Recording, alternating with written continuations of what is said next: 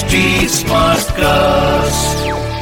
आप सुन रहे हैं एच डी स्मार्ट कास्ट और ये है रेडियो नशा प्रोडक्शन ना आदमी का कोई भरोसा ना औरतों का कोई ठिकाना। बच्चे सभी व्हाट्सएप पे लगे हैं अजब जमाना है ये जमाना। फिल्मी कैलेंडर शो ये मेरे भगवान, रफी साहब होते तो मेरा कान मरोड़ के कहते, ऐसे गाएगा गाने हमारे एक दूँगा खींच के, हैं? बुरे सुर जो है, मुँह से बाहर निकल जाएँगे, दांतों के साथ.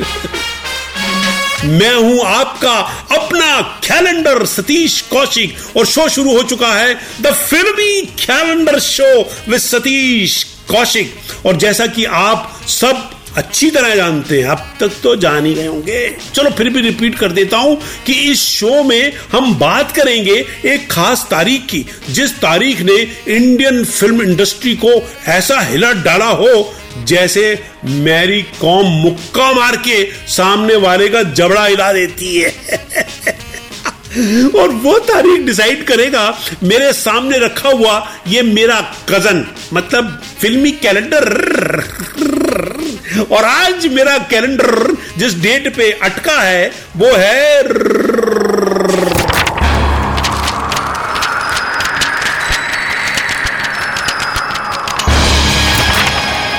पंद्रह अगस्त 1975 और इस दिन भैया मेरे पर्दे पर फ़िल्म नहीं आई थी, बल्कि शोले बरसे थे। शोले।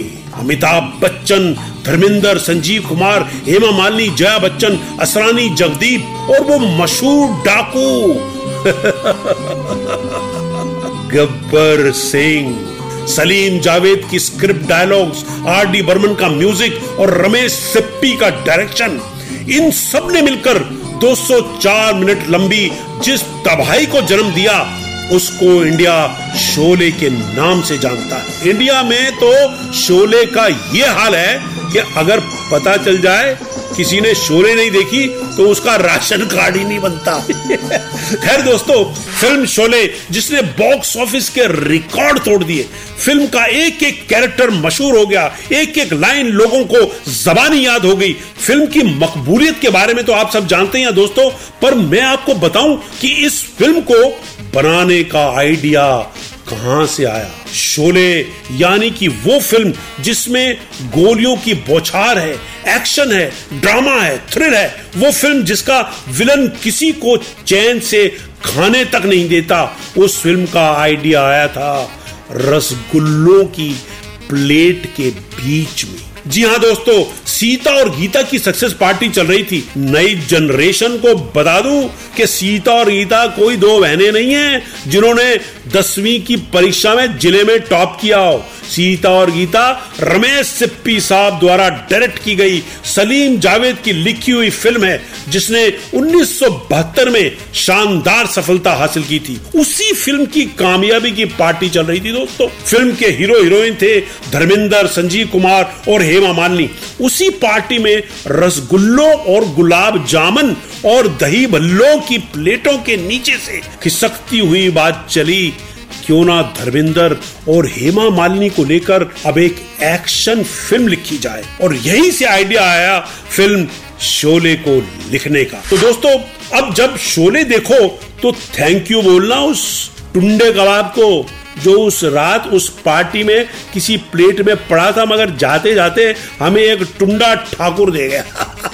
शुक्रिया अदा करना उस मटन का जिसने हमें बकरा रोस्ट करने वाला गब्बर सिंह दिया। और सलाम करना उस खिचड़ी को जो सिप्पी साहब खा गए होंगे, मगर वो खिचड़ी हमें इतने सारे स्टार्स वाली मसालेदार कहानी दे रही। शोले के गब्बर को कौन भूल सकता है? मगर आपको बताऊँ दोस्तों कि शोले की जान गब्बर सिंह, यानी अमजद खान साहब, जिन्होंने गब्बर के किरदार को अमर कर दिया, पहले इस फ़िल्म में थे ही नहीं।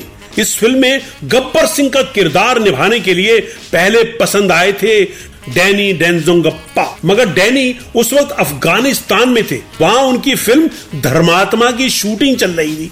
इसलिए उन्होंने शोले करने से मना कर दिया। और इसके बाद यह फ़िल्म आई एक नए एक्टर अमजद खान के हाथ में।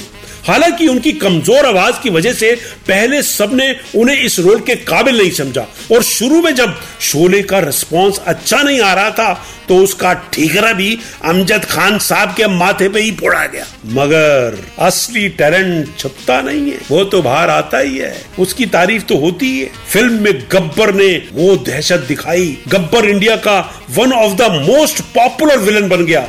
उनके एक एक डायलॉग्स रिपीट होते थे और वो डायलॉग रेडियो पर फ़िल्मों में और ना जाने शादियों में कहाँ कहाँ बोले जाते थे। लड़के लोग स्टेज के ऊपर कॉलेज में स्कूलों में गब्बर सिंह के डायलॉग दोहराते थे।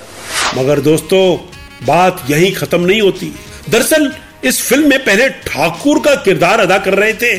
धर्मेंद्र और वीरू थे संजीव कुमार। और साथ ही आपको बताऊँ दोस्तों कि इस फ़िल्म में पहले जय बनने वाले थे अपने खामोश खामोश बॉय शत्रुघ्न सिन्हा। मगर जब सिचुएशन पलटा खाती है तो स्टार्स बदल जाते हैं। ये तो स्टार कास्ट है, है? और मैं आपको बता रहा था कि फ़िल्म शोले की स्टार कास्ट में फेर बदल कैसे हुआ और क्यों हुआ। और ये सब बड़े बड़े लोगों की कहानियाँ हैं। इसलिए इशारों में समझाऊँगा और इशारे में ही समझना दरअसल फ़िल्म में धर्मेंद्र बनने वाले थे ठाकुर बलदेव सिंह और संजीव कुमार साहब बनने वाले थे वीरू। मगर इसी दौरान संजीव कुमार साहब और हेमा मालिनी जी के बीच किसी बात को लेकर ना इतफाकी हो गई।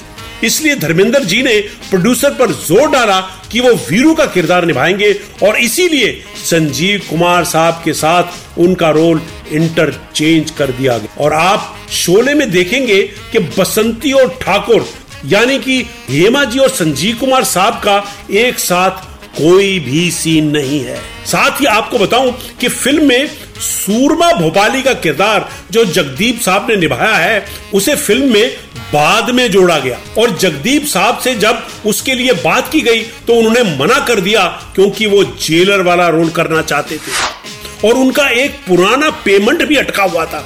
खैर, बाद में जगदीप इस शर्त पर राज़ी हुए कि उन्हें इस छोटे से रोल के लिए उनका फुल मार्केट प्राइस दिया। दोस्तों, फ़िल्म तो बननी थी, फ़िल्म बनी, और क्या खूब बनी। सभी कलाकारों ने अपने पर्सनल ग्रजेस को भुलाकर फ़िल्म को बनने में हंड्रेड परसेंट साथ दिया। इसीलिए तो सिनेमा का जादू सर चढ़कर बोलता है।